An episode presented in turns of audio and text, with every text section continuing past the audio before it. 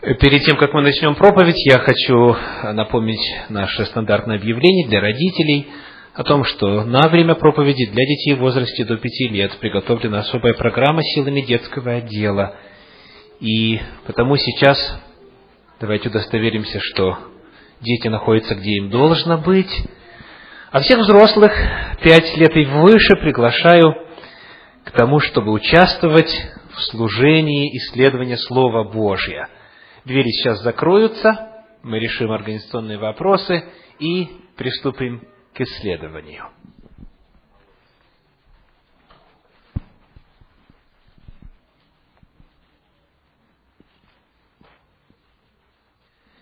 Итак, кто взрослый, пять и выше, пожалуйста, займите место с вашими родителями, с кем вы пришли. Мы рады, что вы сегодня с нами.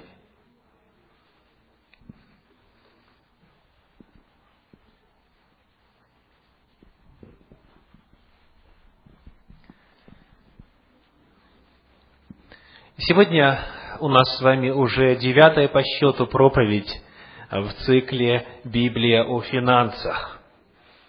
И мы продолжаем открывать для себя новые законы, духовные законы процветания. Сегодня я буду говорить об обетах.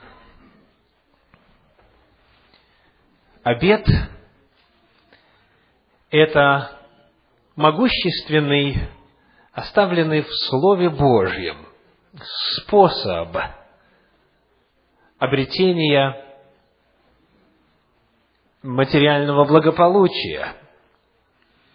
Обет – это удивительный механизм, который дал Господь для нас, для того, чтобы обогатить наш духовный опыт и обогатить нас материально –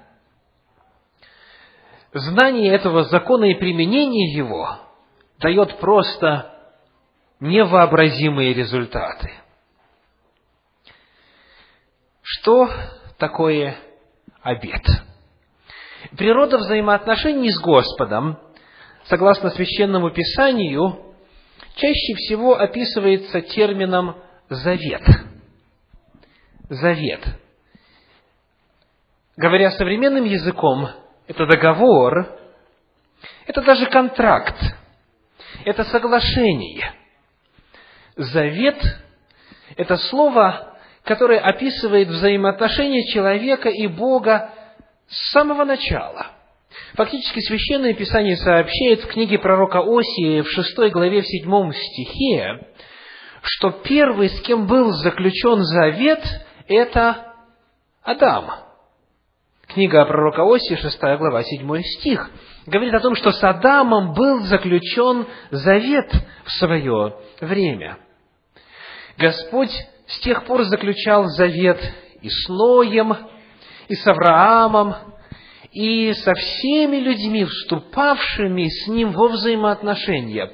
Господь вступал в завет, в договор, в соглашение.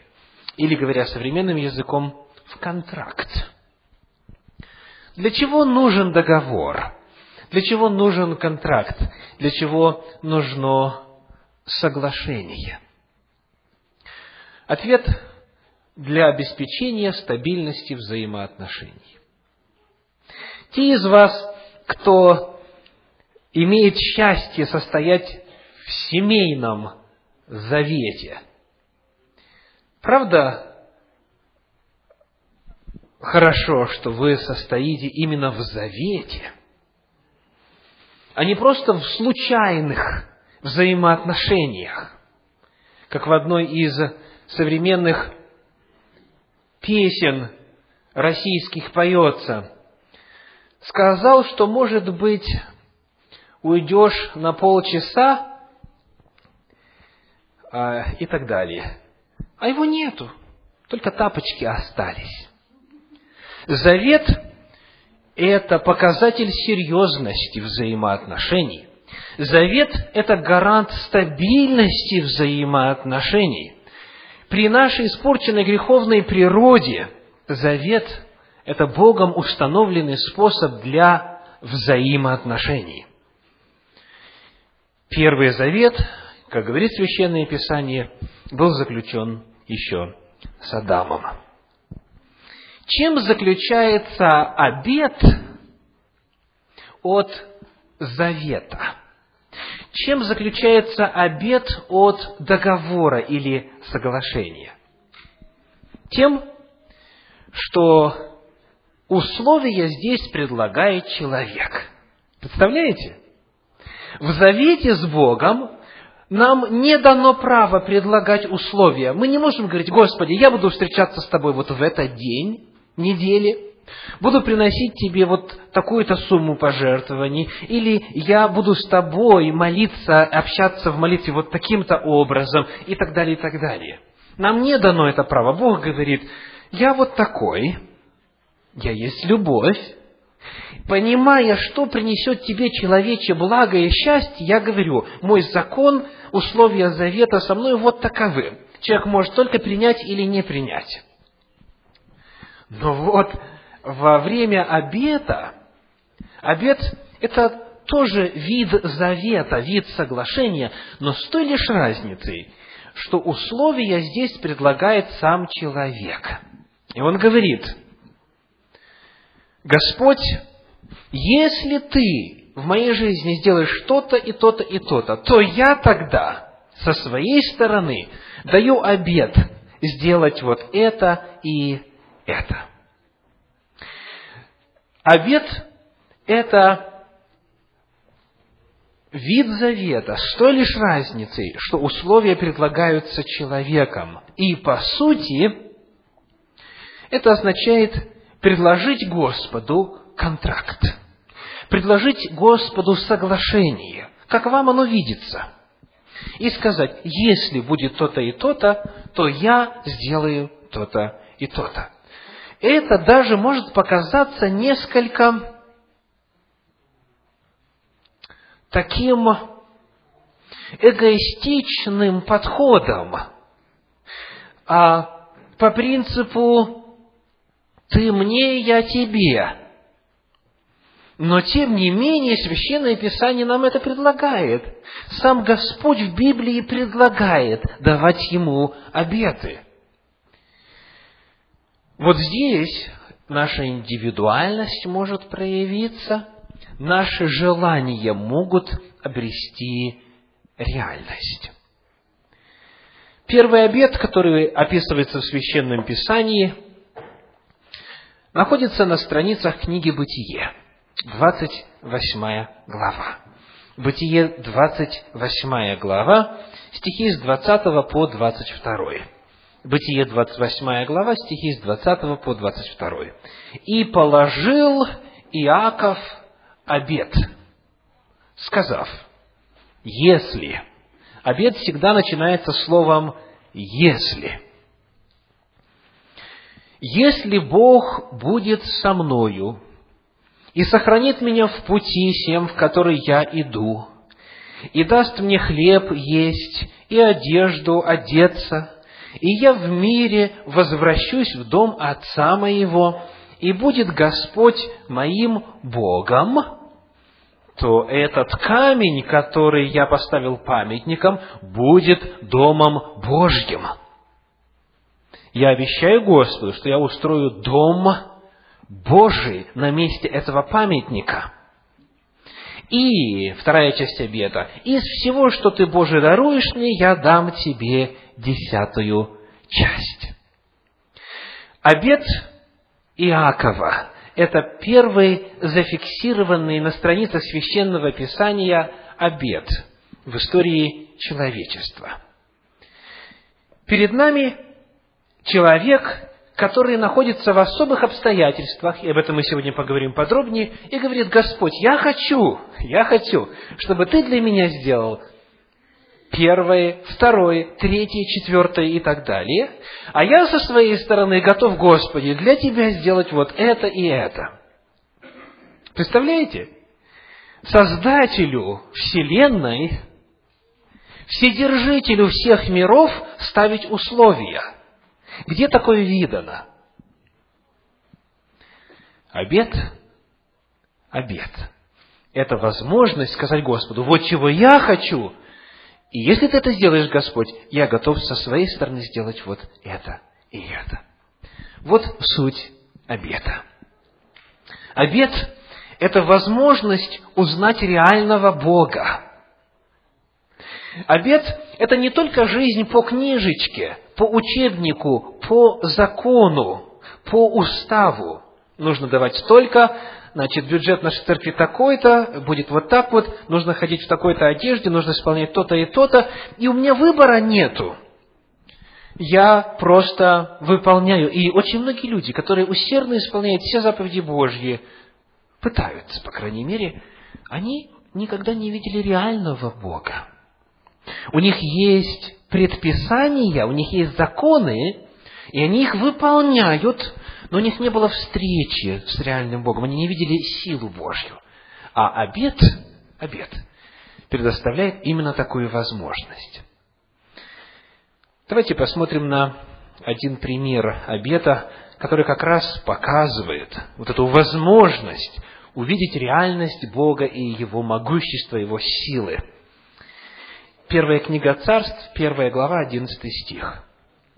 Первая книга царств, первая глава, одиннадцатый стих.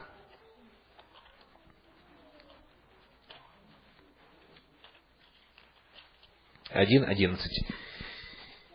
«И дала обед, говоря, Господи Саваоф, если ты презришь на скорбь рабы твоей и вспомнишь обо мне, и не забудешь рабы твоей, и дашь рабе твоей дитя мужеского пола,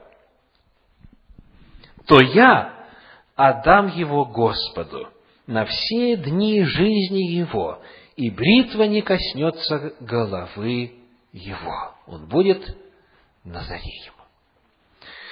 Это возможность проверить, а жив ли Господь.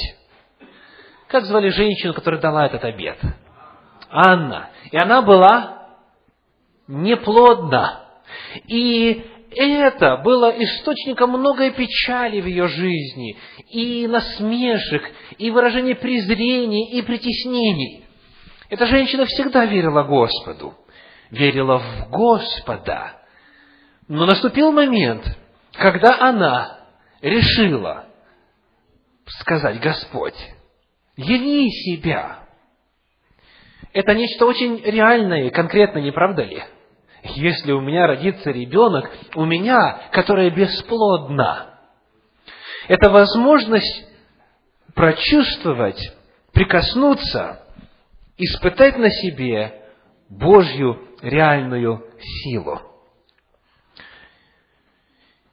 И практика обетов описывается не только в Ветхом Завете, где она довольно часто упоминается.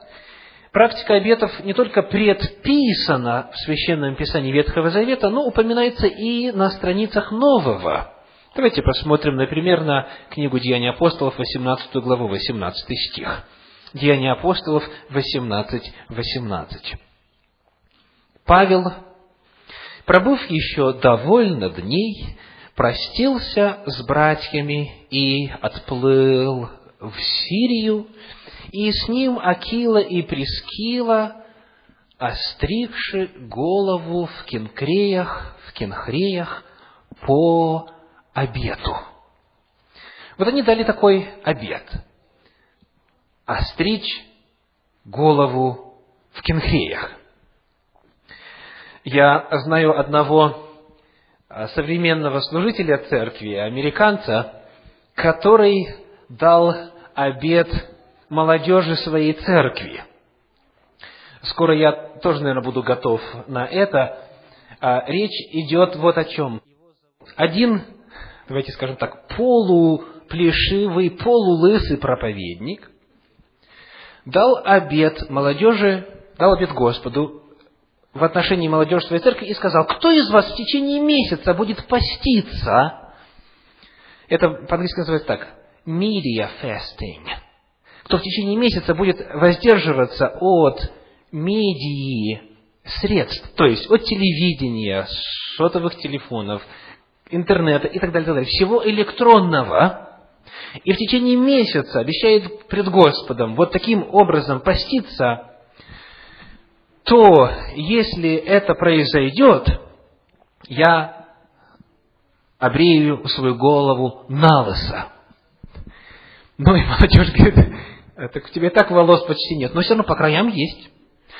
То есть он говорит, ты обреешься, ну как бы что в этом удивительного. Но тем не менее, знаете, определенная группа людей молодых решила, что они это сделают. Они написали обед, они его произнесли, они дали обещание.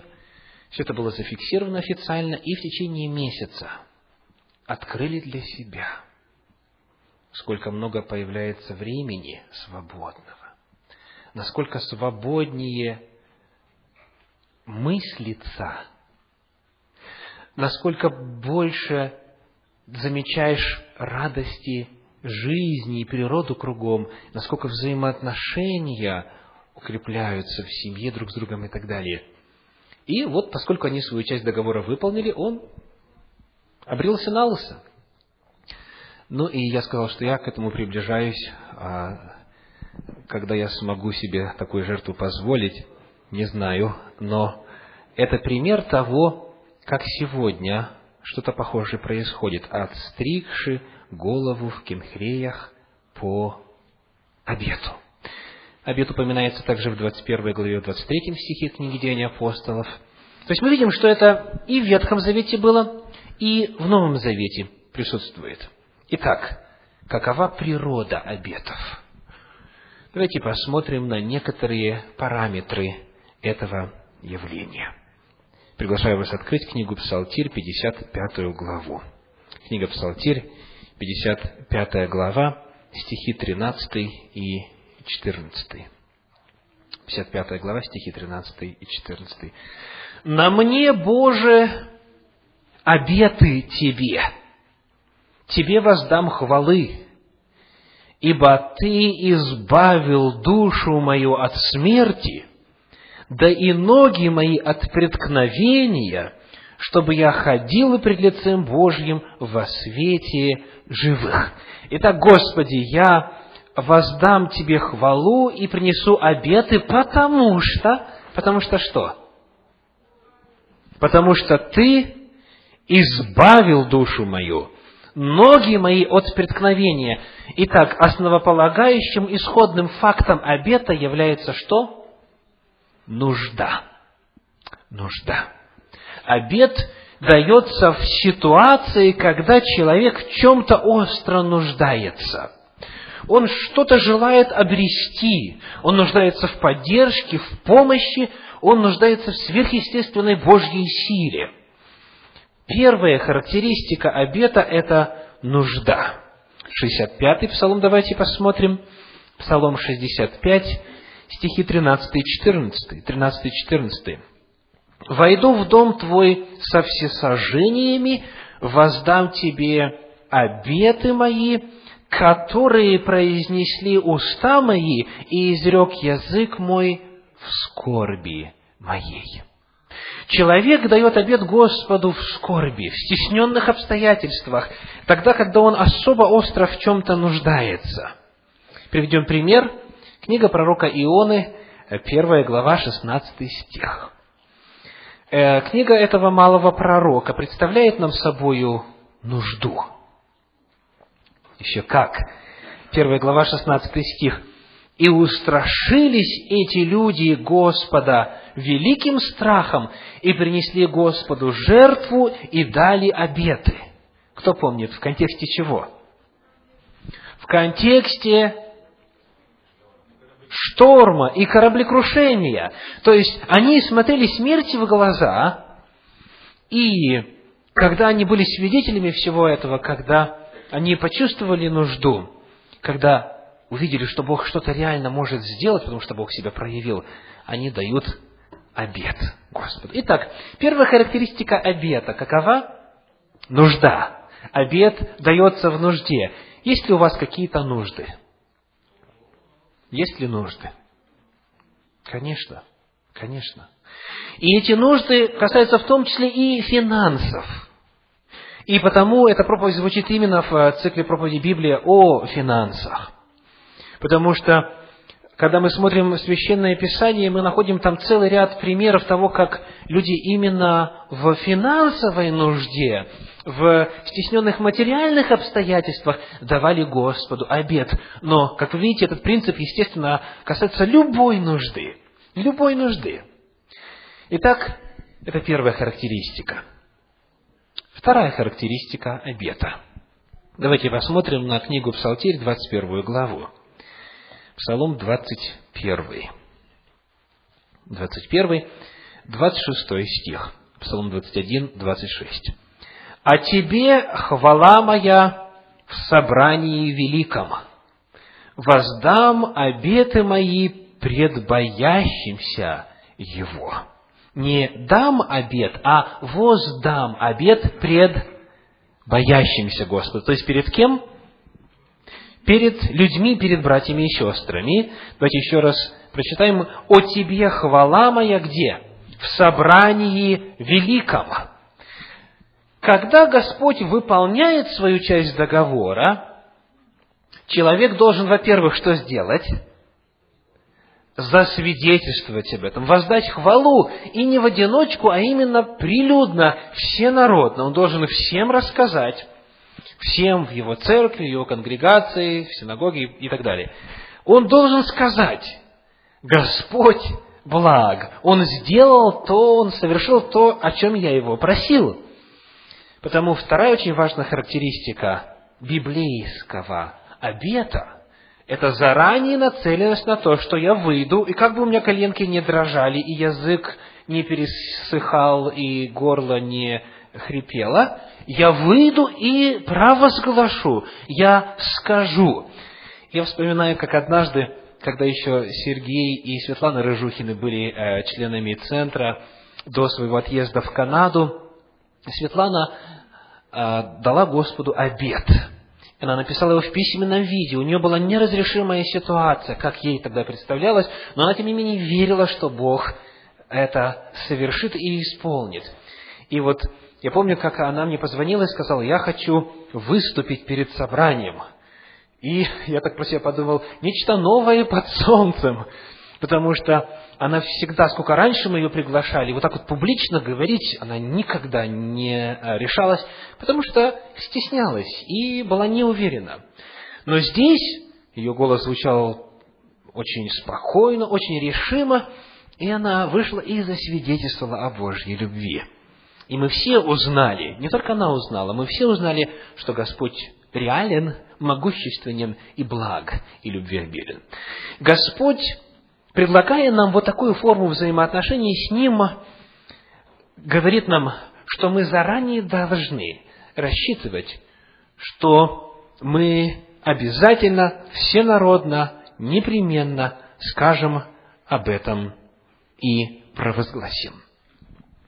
Еще одно место в этой же книге, э, книга Псалтирь, 115 глава, стихи 9 и 10. 115 глава, стихи 9 и 10. «Обеты мои воздам Господу пред всем народом Его, во дворах Дома Господня, посреди Тебя, Иерусалим. Аллилуйя». Итак, где это звучит в доме Господнем, среди народа Божия, на собрании, на богослужении. И вот теперь давайте посмотрим на иллюстрацию того, как эта вот вторая часть обета, очень важная часть, имела место в жизни Анны. Первое, первое царство, первая глава, первое царство, первая глава, стихи с 20 по 28. 1 Царств, 1 глава, стихи с 20 по 28. Через несколько времени зачала Анна и родила сына, и дала ему имя Самуил. Ибо говорила она от Господа я и спросила его. И пошел муж ее Елкана и все семейство его совершить годичную жертву Господу и обеты свои – Анна же не пошла, сказав мужу своему, когда младенец отнят будет от груди и подрастет, тогда я отведу его, и он явится пред Господом и останется там навсегда. И сказал Елкана муж ее, делай, что тебе угодно, оставайся, доколе не вскоримешь его грудью, только да утвердит Господь слово, вышедшее из уст твоих. И осталась жена его, и кормила грудью сына своего, доколе не вскормила. Когда же вскормила его, пошла с ним в селом, взяв три тельца и одну яфу муки, и мех вина, и пришла в дом Господа в селом. Отрок же был еще дитя. И закололи тельца. И привела отрока к Илию, и сказала, «О, господин мой, да живет душа твоя, господин мой, я та самая женщина, которая здесь при тебе стояла и молилась Господу, о сем дитяти молилась я, и исполнил мне Господь прошение мое, чего я просила у Него, и я отдаю его Господу на все дни жизни его служить Господу, и поклонилась там Господу. Она не только просила, так что священник знал, она и благодарила так, что священник знал. Это было нечто очень реальное, видимое и осязаемое. Итак, Первая характеристика обета – это нужда. Вторая – это прославление, это хвала, это свидетельство о Божьей силе и милости. Есть еще одна очень важная. Книга Второзаконие, 23 глава, стихи 21 и 22. Второзаконие, 23 глава, стихи 21 и 22. «Если дашь обет Господу Богу твоему, немедленно исполни его, ибо Господь Бог твой взыщет его с тебя, и на тебе будет грех». Если человек что-то обещал Господу, и Господь сделал, а теперь человек не исполняет свою часть договора, Библия говорит, что сделает Господь? Взыщет. Это договор. Господь возьмет. Будет грех человеку. Если же ты не дал обета, то не будет на тебе греха. Итак, с одной стороны, обет – это беспрецедентная возможность а, поставить Богу условия, попросить то, чего наша душа желает, увидеть реальность Бога. С другой стороны, это огромная ответственность. Это, в общем-то, страшное дело, если человек, получив от Господа, не воздает Ему. Если он что-то Господу обещал и не исполняет, это грех. И дело очень серьезное. Книга Екклесиаст, 5 глава, стихи 3 и 4 на эту тему говорят так. Екклесиаст, 5 глава, стихи 3 и 4 когда отдаешь обед Господу, то немедли исполнить его, потому что Он не благоволит глупым, что обещал, исполни. Лучше тебе не обещать, нежели обещать и не исполнить.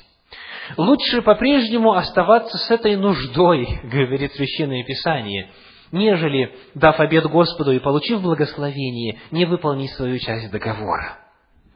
Господь таковым не благоволит. Что же это значит на практике? Малахии, первая глава, 14 стих. Пророк Малахия, первая глава, 14 стих. «Проклят лживый, у которого в стаде есть неиспорченный самец, и он дал обед, а приносит в жертву Господу поврежденное ибо я царь великий, и имя мое страшно у народов. Господь говорит, если кто-то дал обет и сказал, вот я принесу в данном случае а, мужского пола животное Господу, если Господь сделает то-то и то-то. И Господь исполнил, а вместо этого человек подсовывает Господу что-то испорченное, что-то нецельное. Иными словами, он вроде бы даже и что-то, в общем-то, Господу дает, но не исполняет это так, как обещал. Скажите, какое слово висит над этим человеком? Проклят. Проклятие висит над человеком. Проклят лживый, который дал обет, а не исполняет его. Потому третий очень важный элемент. Если мы когда-то Господу что-то обещали, лучше это дело записать. Записать его в особую памятную книгу. Потому что, ну, разное может быть. Мы можем увлечься, можем забыть, можем отвлечься и так далее. А Библия говорит, как только Господь дал, немедли, немедли исполнить. И потому третий элемент – это, конечно же, исполнение нашей стороны. Есть нужда, есть готовность и желание, и обещание об этом заявить вслух, об этом сказать, засвидетельствовать, и непременно во избежание проклятия и греха, и проблем исполнить свою часть договора. Итак, обед – это то, что Господь предлагает и тем, кто жил в Ветхом Завете, и тем, кто живет в эпоху Нового Завета. Реально ли это истина сегодня? Недавно, общаясь с пасторской семьей, недавно приехавшей из России, я услышал рассказ о том, как не только в жизни отдельного человека, но в жизни всей церкви в одном из городов Господь почтил обет, данный ему, и, и показал, и доказал, что этот механизм по-прежнему действует. Хотите услышать эту историю? Удивительная история. Я приглашаю Любовь Фотину поделиться этим рассказом. Пожалуйста. Приветствую вас, дорогие собрания. А, я расскажу опыт. Возможно, многие из вас даже об этом знаете, слышали об этом опыте. Опыт обета. А, в 1997 году в городе Ишкрале усилиями э, двух общин, ну и, конечно, Господа, э, было построено на базе Старого молитвенного дома новое молитвенное здание. Собираться двум общинам в одном молитвенном доме, даже по сменам, было очень сложно и трудно, потому что ну, после первой смены, второй смене было очень тяжело и дышать, и времени не хватало на все остальные мероприятия, помимо основных а, богослужений. И они стали что-то думать. А в 97 году мы уехали с Сишкралы, и э, на наше место приехал на служение э, Самвел Григорян, молодой пастор, только что закончивший духовную академию. Это очень энергичный человек, любящий планировать, любящий церковь, и свои способности и возможности он начал реализовывать. Он предложил церкви, что же будем делать? Нам очень неудобно собираться в молитвенном доме во вторую смену. Что же будем делать? Давайте построим свой молитвенный дом. А как построить, когда только что построили э, молитвенный дом, средства были вложены, и, в общем-то, уже как бы и нет средств больших? Он предлагает церкви дать обед. Он предлагает церкви заключить договор с Богом. Это для них сначала было непонятно и странно. Но на основании Священного Писания он убедил их, что это возможно, и это реально. И тогда они заключают договор следующим образом. Он делает бланки договора, и каждый желающий э, заключает договор с Богом.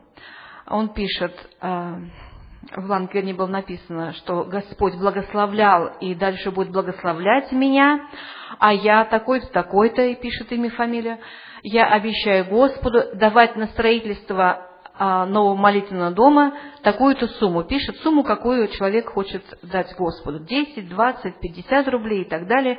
Кто сколько поставил. И сначала нам показалось, что это какая-то игра, потому что дочь звонит мне и говорит, мы заключили договор с Богом. Через некоторое время а, у нас опять стал с ней а, звонок, она говорит, я спрашиваю, как у них материальное положение, потому что знала, что у них трудности есть. Она говорит, мама, такие вещи происходят сейчас у нас, что как из рога изобилия эм, на нас сыплются материальное благословение. А почему? Потому что мы заключили договор с Богом. Мы всего-навсего даем 50 рублей на строительство храма будущего, а мы э, получаем от Бога еще намного больше. Вскоре, э, прошло несколько месяцев после того, как церковь стала заключать договор с Богом, э, э, звонок с Америки для Самвела. Э, в 93 году была компания евангельская, и там была в составе компании евангельская некая Сьюзи, американка, и она звонит Самвелу. Самвел, э, здесь одна сестра, американка, она желает подарить э, церкви, любой в России, сумму 5 тысяч долларов. Нет у тебя какой нужды, чтобы вот принять этот дар? Он говорит, мы молимся о том, чтобы построить молитвенный дом, я, конечно, сразу себе принимаю этот дар. Вот это уже было первые такие обильные благословения. И на эти деньги, уже собранные, они покупают маленький домик в городе, и там начинают собирать, э, собираться на богослужение только по пятницам, потому что по субботам всех вместить этот домик не может.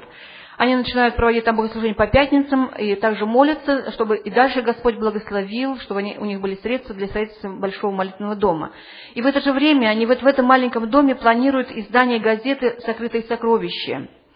Начинают издавать маленьким тиражом, всего на двух э, листах, но Бог продолжает их обильно благословлять. В конце концов, за короткий срок они собирают большую сумму и строят молитвенный дом, большой молитвенный дом, рядом с этим маленьким домом.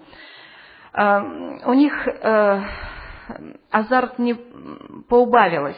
Они решили, что газета э, востребована, значит, мы будем дальше давать больше тиражей, и они начинают э, готовить газету для всей конференции, Волговязской конференции.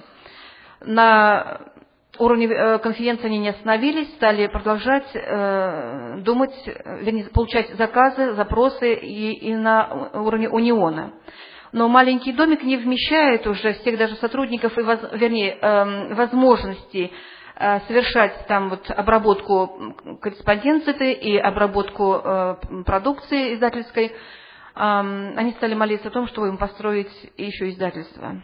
И буквально тоже за короткий срок они на месте этого маленького дома строят э, такое же здание, как церковь большое, такое же большое здание издательское, издательства. И вот теперь в городе Ишкарале по улице Прохорова, 17, два красивых больших здания, э, как символ веры, с одной стороны, и как символ Божьего благословения, с другой стороны. Я желаю, чтобы мы тоже попробовали вот эту силу Божию и Его любовь. Аминь. Каким образом Господь мог бы помочь вам?